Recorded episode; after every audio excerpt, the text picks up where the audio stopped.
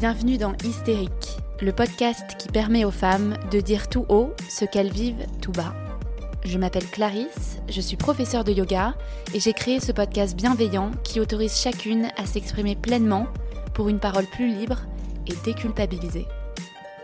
Parce qu'elle a longtemps été considérée comme une névrose féminine, l'hystérie représente aujourd'hui le symbole de la mauvaise prise en charge des troubles féminins par la société.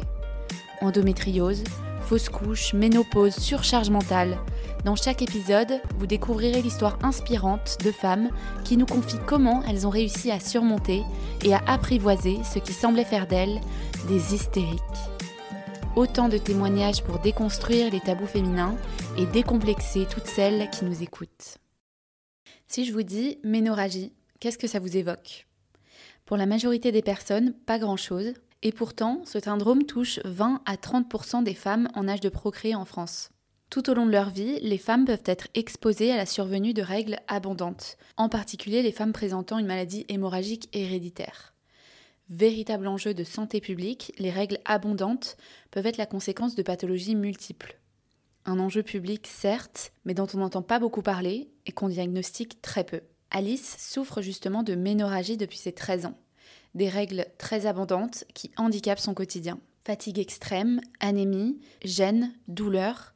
Alice cherche par tous les moyens une solution miracle, autre que la pilule, qui soulagerait ces règles abondantes.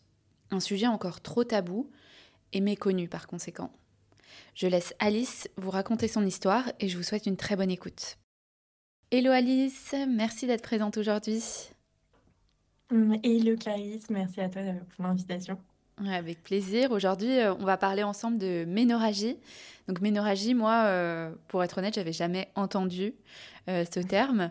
et pourtant, c'est un syndrome dont tu souffres et qui est malheureusement encore très peu diagnostiqué aujourd'hui. C'est vrai qu'on observe une grande méconnaissance bah, à la fois du public et des médecins à ce sujet. Et c'est pour ça que bah, voilà, on a jugé toutes les deux important d'en parler aujourd'hui dans cet épisode pour que tu, tu nous racontes ton quotidien, les symptômes que tu as pu observer au fil des années, euh, les solutions que tu as trouvées, s'il y en a. Donc voilà, on va aborder tout ça ensemble. Est-ce que euh, pour commencer, tu peux, euh, tu peux te présenter à nos auditeurs?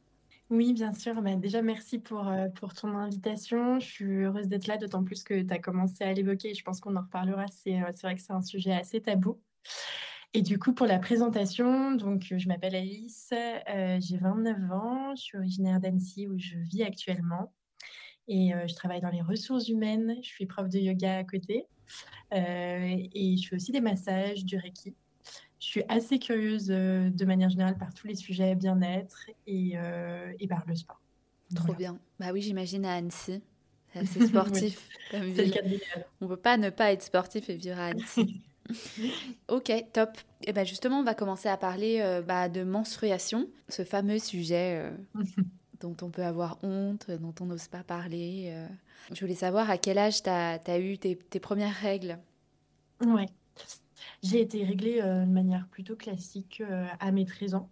Ok. Et j'ai eu la chance d'avoir des règles qui, ont été régulières dès le début. Donc tous les mois, depuis, depuis que tu as tes règles à 13 ans, quoi Ouais, exactement. Exactement, des cycles réguliers. Je sais que c'est pas tout le monde n'a pas cette chance-là. Donc pour le coup là-dessus, j'ai été bien lotie. Ouais, surtout au début. Et euh, est-ce que tu as remarqué qu'elles étaient, elles étaient plus abondantes euh, que la norme. Et encore là, ma question, je me dis, euh, c'est difficile d'avoir des éléments de comparaison parce que déjà, quand on a 13 ans, on n'ose pas trop parler de ses règles, même entre copines, on n'a pas toutes nos règles en même temps, etc. Donc, donc on n'en parle pas beaucoup. Et en plus, bah, on va encore moins se montrer ou entrer dans les détails du, flux, quoi. Donc, à quel moment tu t'es rendu compte qu'il y avait, il y avait un, un petit problème, quoi? Non, mais carrément. Euh, en fait, moi, j'ai eu des ménorragies euh, à mes euh, deuxième règles, je crois. Et effectivement, j'avais pas de temps de comparaison. Donc, comment savoir si les, règles sont classiques ou pas? En fait, ce qui s'est passé, c'est que j'ai expliqué à, ma mère que c'était très compliqué, que je devais souvent passer aux toilettes, mettre jusqu'à trois protections à la fois, deux serviettes, un tampon. Ah ouais. donc ouais, c'était c'était quand même quelque chose, quoi. Et, et là, là, elle s'est rendue compte, enfin, j'ai vu à travers ses yeux qu'il y avait un problème. Et donc, en fait, j'en ai parlé très vite parce que, en fait, ça a été tout de suite handicapant d'une certaine façon. Et, euh, maintenant, euh, mais ça je l'ai su euh, l'année dernière pour, pour te dire, il y a un score, je ne sais pas si je le prononce bien, mais ça s'appelle le score IGAM. En fait, on peut, faire, on peut se comparer grâce à un tableau sur Internet en fonction du nombre de protections en fait, qu'on utilise dans la journée mmh. pour justement se rendre compte en fait, si on a des règles qui sont dans un flux anormal ou normal. Quoi. Ok, et ça selon euh, euh, si on est jour 1 des règles ou jour 3, euh, j'imagine qu'il y a... Ouais, en fait, effectivement, on prend toute ta semaine en compte et c'est au final, ils essayent de faire un équivalent en, je sais pas, millilitres de sang perdu, quoi. Je sais pas exactement si c'est... voilà, ça doit être ça. Et... Et du coup, en fonction de si tu utilises une à, je sais pas, 10 serviettes par jour, euh, tampons. Alors du coup, ça marche pas pour les, euh, je crois, les cups euh, et, et les serviettes menstruelles. Mais, mais du coup, si on prend un référentiel tampon et serviettes hygiéniques classiques, il y, y, a ce tableau qui existe et, qui est pas mal pour se rendre compte. Ah ouais, bah c'est bien. Moi, je le mettrai dans la barre d'information du coup, s'il y en a qui se posent des questions, parce que c'est vrai que c'est difficile de quantifier et de savoir si on se trouve dans la norme ou pas. Mm. Et, euh, et, ouais, justement, j'aimerais juste revenir sur ce que tu disais sur euh, bah, les produits hygiéniques, les tampons, les serviettes, à quelle fréquence euh, tu avais besoin de te changer. Enfin, tu vois, c'est vrai que moi, j'avais des copines au collège, par exemple, où, c'était toutes les heures, quoi. C'était hyper handicapant. Elles avaient un tampon, une serviette. Enfin, c'était vraiment... c'était abondant, quoi. Ouais, bah, c'était un peu près de cet ordre-là, surtout au début.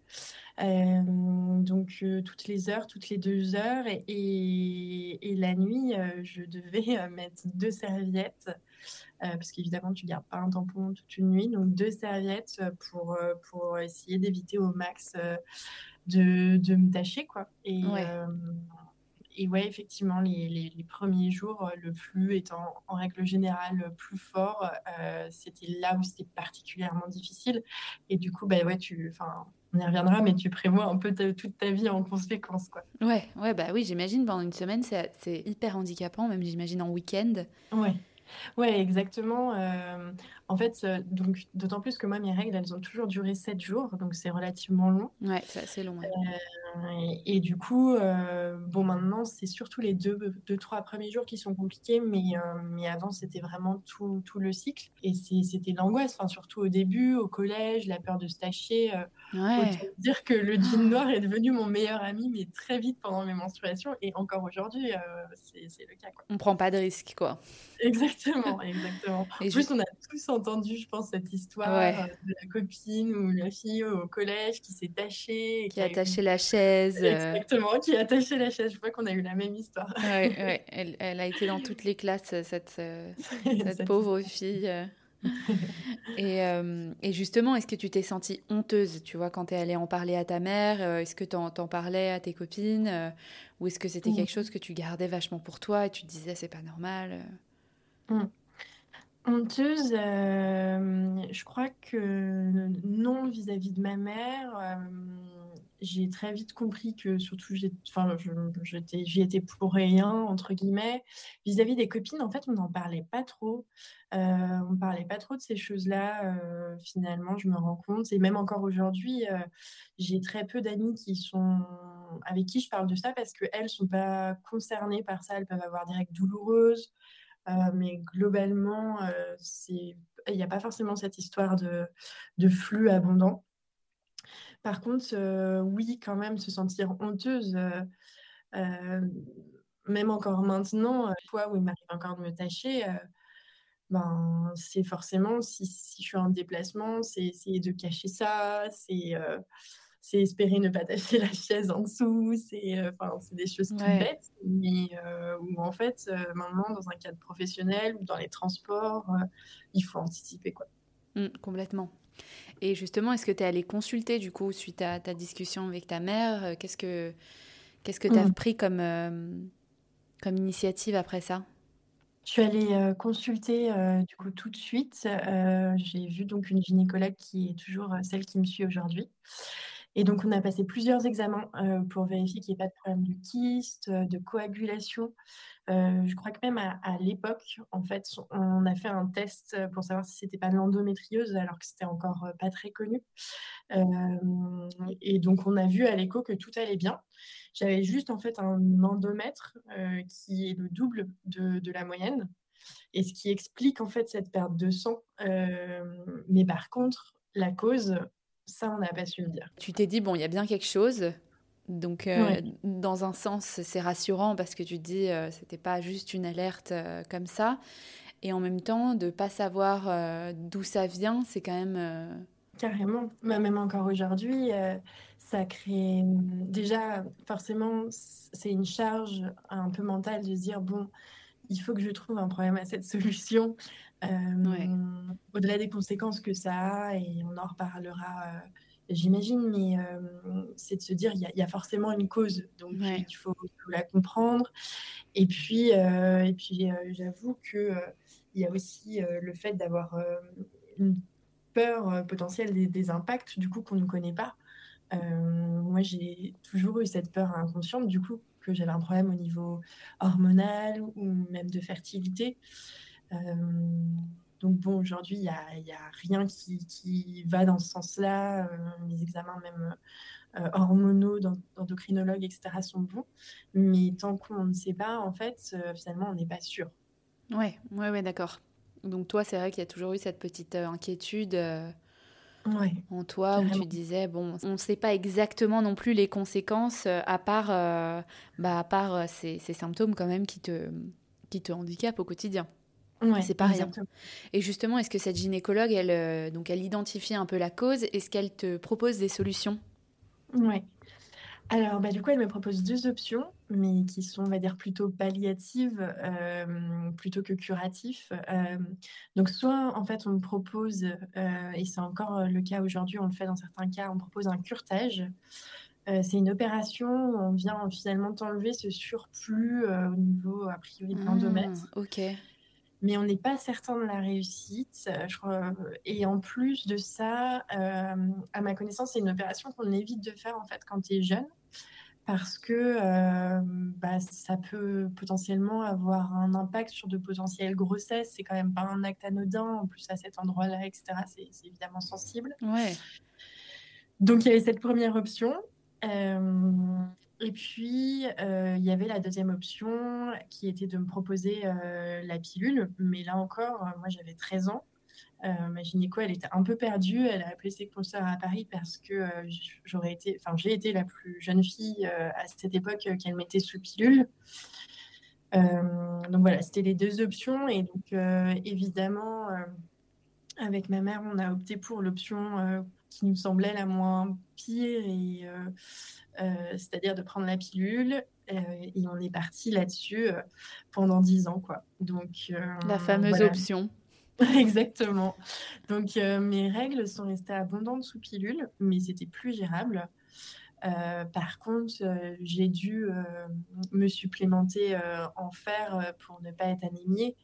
Euh, et j'ai fait pas mal de, de hauts, de bas, et j'en fais encore beaucoup aujourd'hui parce que finalement, le, la conséquence directe euh, et peut-être principale de, de cette perte de sang, en fait, c'est euh, un manque régulier, en, enfin même continu presque en fer. Ouais, c'est ça. Mm. et du coup, auquel il faut, il faut pallier. Quoi. Et puis tout ce qui va avec les, les, les, symptômes, de, les conséquences de l'anémie aussi, c'est bah, la fatigue. Exactement, tu as raison d'en parler. Euh, principalement la fatigue, en tout cas, je parle pour moi, mais euh, moi, ça a été surtout ça, c'est-à-dire euh, principalement de la fatigue, bon, de la pâleur, ça peut aller jusqu'à des problèmes aussi de concentration. Et, c'est vrai que, que oui, c'est, ça peut vite être compliqué quand même au quotidien. Ouais. Et alors, à quel moment tu décides d'arrêter la pilule? Parce que c'est vrai que la pilule, c'est une bonne solution, euh, comme quand on souffre d'endométriose, de SOPK, etc. Euh, ça, ça agit comme un pansement, en fait. Et donc, effectivement, ça stoppe euh, mm. les, les, les, symptômes qu'on pouvait subir avant. Mais ce n'est pas non plus une solution hyper durable. En tout cas, j'imagine que toi, au bout de 10 ans t'en as peut-être eu marre de prendre la pilule, quoi, sans vraiment trouver ce qui marchait. Mmh, carrément. Ouais, bah, c'est vrai que moi, la pilule, du coup, on, y allait un peu à reculons sur cette option-là. de manière générale, j'étais, enfin, voilà, j'étais assez réticente sur, sur ce genre d'option et encore plus dans la durée. C'est vrai que j'en ai, j'ai, eu envie de d'arrêter la pilule et notamment aussi pour pour me réapproprier un peu mon, corps parce que parce que bon bah il y avait ce, flux abondant mais, mais j'avais l'impression de, de, rien contrôler, de pas vraiment sentir ce qui se passe. Et, et j'avais aussi envie, mine de rien, de savoir ce que ça allait donner en fait à l'arrêt de la pilule. Et donc, j'ai arrêté au bout de, de 10 ans. Et, et bon, j'ai eu la chance de retrouver un, un, cycle, on va dire, classique, mais toujours de 7 jours. Et, enfin, pardon, avec toujours des règles pendant 7 jours et avec des, des, premiers jours qui sont, qui sont compliqués. Quoi. Ouais, c'est ça. Tu retrouvais un petit peu bah, ce que tu ce avais abandonné il y, a, dix ans de ça, quoi. Ouais, ouais, ouais. Et, euh, et du coup, c'était quoi les symptômes Est-ce que tu as ressenti, comme on disait, euh, euh, une fatigue extrême Comment ça se, ça se, traduisait à partir du moment où tu as arrêté cette, cette pilule? Mmh bah, Finalement, vu que la pilule, elle n'avait pas complètement réglé ce problème, en tout cas chez moi, j'ai... Ça n'a pas tout changé du jour au lendemain, quoi. Non, ça n'a pas tout changé. j'ai finalement eu... Enfin, voilà, j'ai quand même retrouver un, un, cycle avec un flux euh, plus abondant, mais, euh, mais finalement, j'ai eu euh, enfin, toujours ces mêmes problèmes d'anémie, avec ce besoin du coup de, de supplémentation en fer, et du coup cette fatigue liée à ça. Quoi. Et tu as une anecdote typiquement qui t'a un petit peu marqué là-dessus, parce que tu disais que tu étais sportive, est-ce que ça impactait aussi bah, ta routine, ton quotidien? Ouais.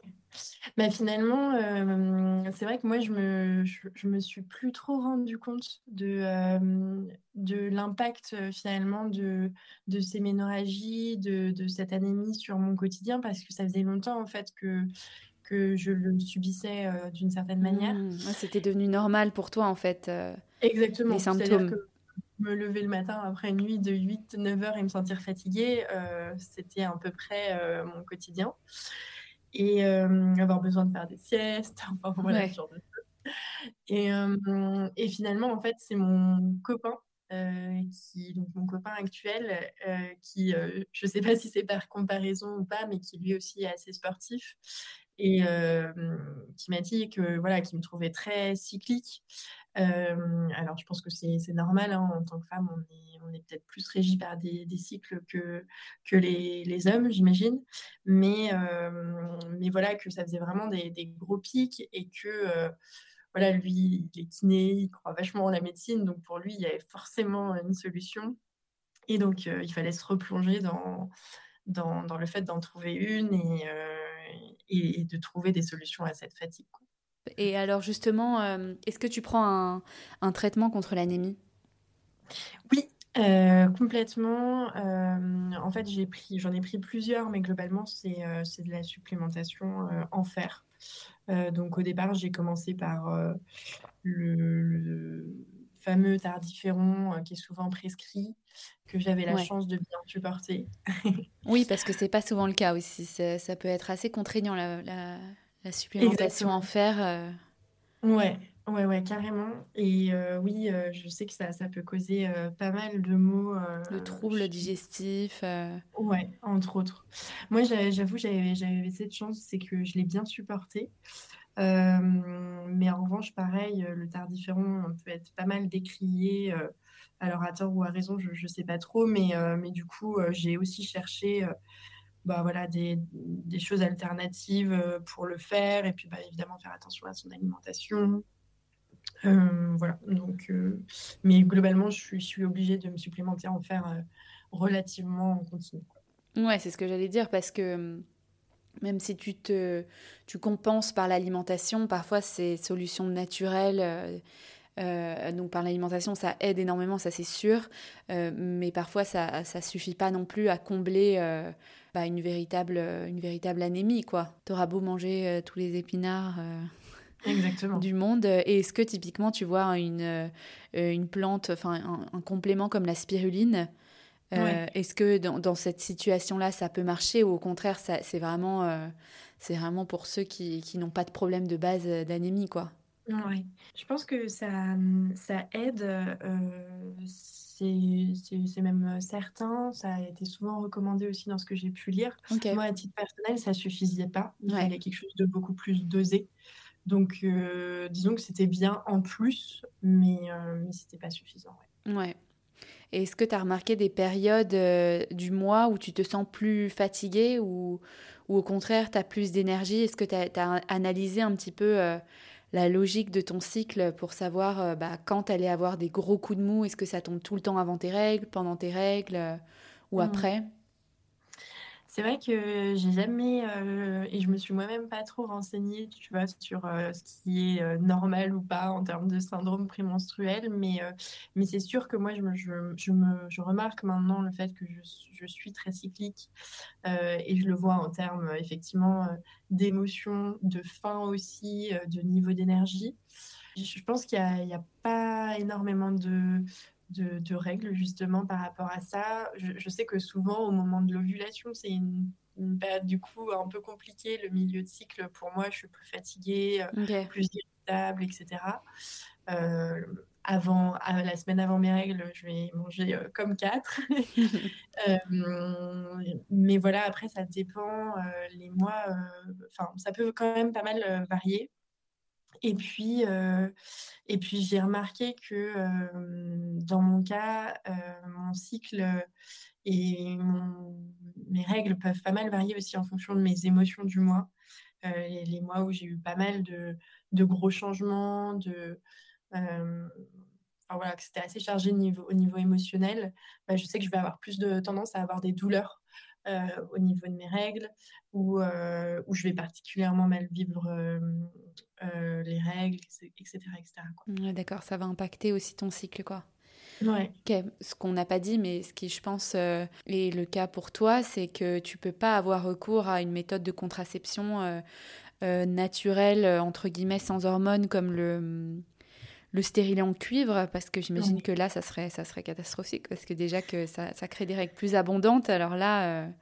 Exactement, exactement. C'est clairement pas une option du coup. Donc, euh, donc voilà, moi, la, seule chose que les médecins me, proposent, c'est à nouveau la pilule.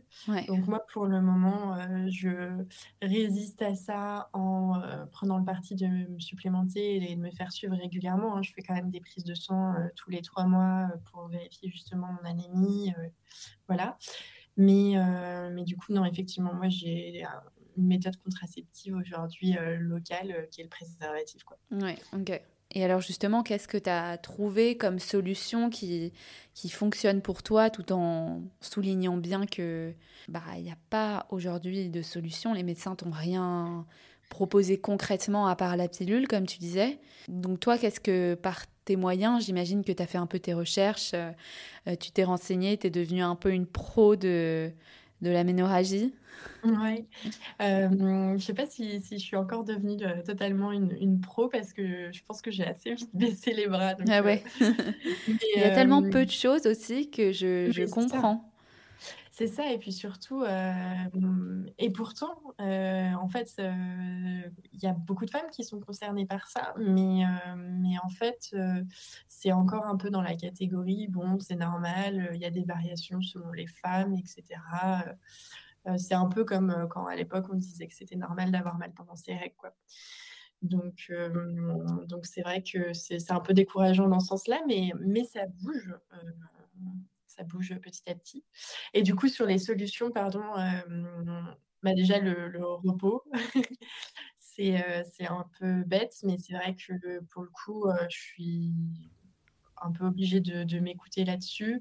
et à côté de ça, je teste là un nouveau traitement de fer et, j'ai testé aussi depuis deux mois. Alors, j'ai pas le recul nécessaire pour dire si ça va fonctionner dans la durée, mais pour le moment, ça avait l'air d'aider. un extrait de plante, en fait, qui c'est l'alkylée millefeuille. J'en avais entendu dans un, j'en avais entendu parler dans un podcast par un gynécologue et, et, en fait, ça m'a pas mal aidé sur les deux derniers mois à, à diminuer le, flux. Alors bon, évidemment, je ne me permettrai pas de faire des recommandations quant au fait de le tester parce que je pense qu'il faut en parler avec son, son médecin. Ouais, euh, mais tu as vu euh, des, une amélioration quand même Ouais, j'ai vu une amélioration. c'est dingue, hein Ouais, ouais, ouais. Euh, donc, euh, donc ça, ça a été des options. Et puis après, niveau, niveau yoga, bah, j'avoue que euh, j'ai été pour le coup mauvaise élève. J'ai pas encore testé, tu vois, le yoga hormonal ou yoga féminin, suivant comment on l'appelle. Hmm. je ne sais pas dans quelle mesure, je, je, vois bien comment on peut aider sur l'aspect douleur, etc., sur, sur l'aspect un peu plus... l'aspect flux, ouais. Ouais, c'est ça. C'est peut-être plus compliqué. En revanche, mm. ce qui peut être intéressant, c'est un yoga euh, où tu apprends justement à adapter ta pratique physique à, ton cycle. Et, là, peut-être que les symptômes de fatigue, par exemple, seraient un peu moins... Euh, en tout cas, tu serais un peu plus à l'écoute de ton corps et t'identifierais un peu plus bah, les périodes où tu as besoin de ralentir, etc. Et, et, je pense que ça, ça agirait aussi comme un, pansement un peu sur le corps euh, qui pourrait se reposer du coup au moment où il t'envoie un peu ces, ces signaux. quoi. Carrément. En tout cas, euh, c'est vrai que le, le yoga euh, restauratif aide beaucoup quand même, pour, ne serait-ce que pour se détendre et, et, récupérer un peu quand on est un peu fatigué. Quoi. Ouais, complètement. Et est-ce que tu as des, des, inquiétudes concernant la ménorragie? Ben, c'est vrai que c'est un petit peu ce qu'on a pu évoquer ensemble. Il y a mmh. ce sujet où je ne sais pas d'où ça vient, mais où je me dis, bon, euh, est-ce que ça va me poser problème par la suite euh, pour des questions de fertilité? Je crois que ça, c'est ma plus grosse euh, peur. Je trouve ça dingue qu'il n'y ait pas de d'analyse, d'études, enfin plus poussées, quoi. Ouais. Bah, après, voilà, j'ai, mmh, moi, j'ai fait des bilans du coup hormonaux. A priori, tout va bien. Aux échographies, mes ovaires ont l'air d'aller bien, etc. Donc, pas d'inquiétude. C'est toi qui crée ça aussi euh, exactement. dans l'anticipation. Exactement. Donc, euh, de, de ce côté-là, c'est, ça semble plutôt OK. Et puis, euh, et puis non, ce qui m'inquiète aussi, c'est, mine de rien, cette anémie du coup qui est dans la durée qui s'installe. Euh, si je dis pas de bêtises, je crois que une anémie, elle est considérée comme. Euh, enfin, je sais plus exactement quel est le terme, mais on considère qu'elle s'installe au bout de trois mois, tu vois. Donc, moi, ça fait depuis mes 13 ans, même s'il y a hmm. eu des, des hauts débats, ça fatigue le corps. Euh, et, et, voilà. Et en fait, le risque, c'est petit à petit la, la perte d'immunité. Ah, ok, d'accord. Ah oui, j'avais pas ça en tête. Ouais. Alors après, voilà, c'est pas la perte d'immunité euh, du jour au lendemain et je n'imagine pas vis-à-vis de tous les, tous les types de maladies, mais en tout cas, on s'expose plus parce que le corps est plus faible. Il a puisé un peu dans les énergies, quoi, dans ses, dans ses ressources. Clairement, c'est ça. Donc on s'expose plus euh, aux maladies euh, de manière générale, ouais. Et tu sais s'il y a des avancées à ce, à ce sujet euh, concernant la prise en charge, concernant euh, bah, les mm. potentielles autres conséquences, effets secondaires euh? Oui, c'est vrai que c'est quand même important de le souligner. J'ai l'impression que ça va dans le bon sens. Justement, je parlais de mon copain tout à l'heure qui m'avait un peu remis sur le sujet et il m'avait fait me rendre compte de, de cette fatigue. Et du coup, je, m'étais un peu replongée dans des recherches pour voir si j'étais allée au bout de, de ce qui était possible aujourd'hui. Et j'ai vu qu'à Lyon, il y a un hôpital euh, euh, de jour qui a ouvert un, un département justement pour traiter euh, les femmes qui souffrent de ménorragie. Ok, ça c'est trop bien. ouais, c'est une bonne nouvelle. Ça c'est chouette. Franchement, c'est top. Et alors, en plus, ils ont une page internet où on peut voir tout ce qu'ils proposent. Et du coup, ils proposent un accompagnement euh, euh, des femmes pendant un certain nombre de, de enfin pendant un petit temps, euh, pour faire un bilan complet, essayer d'en détecter les causes pas qu'elle soit livrée à elle-même sur ces sujets. Et donc moi, dans ce que j'avais retenu de, l'accompagnement euh, de jour, c'est que on fait euh, passer un bilan euh, hormonal, on vérifie donc tout ce qui est lié à la coagulation et tout ce qui est lié à une potentielle endométriose ou des kystes. Donc c'est top parce que ça permet d'être pris en charge d'un coup par plusieurs spécialistes. De faire un bilan sur tous ces, tous ces aspects-là, quoi. Ouais, c'est ça. Et donc moi, j'avoue, j'y suis pas allée parce que j'ai en fait, j'ai fait, tous ces bilans, individuellement.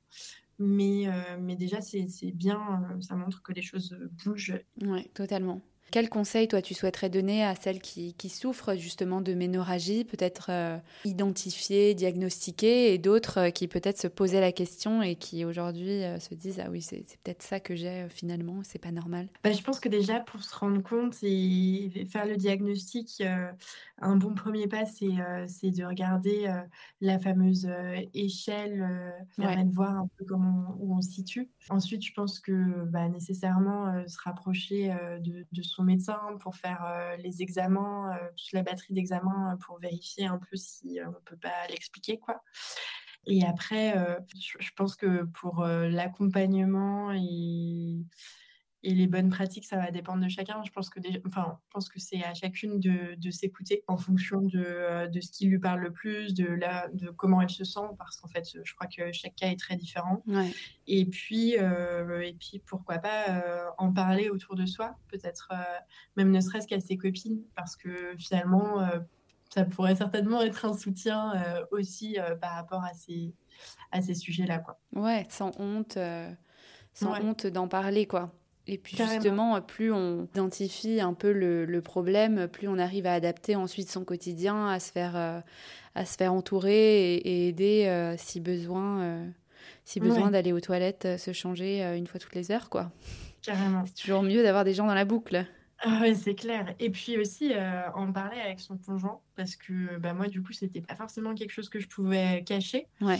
Et en fait, euh, bah, mine de rien, je pense que ça m'a aidé à me replonger sur, euh, sur ce cas-là, réfléchir à, faire des examens, trouver des solutions. Et puis, mine de rien, ne serait-ce que pour euh, que les hommes aussi puissent se rendre compte de, de ce que c'est, parce que, parce que finalement, on leur en parle encore moins de ces sujets-là. du poids, de la charge que ça peut représenter au quotidien, quoi. Ouais, c'est clair. Ouais, ouais. Totalement.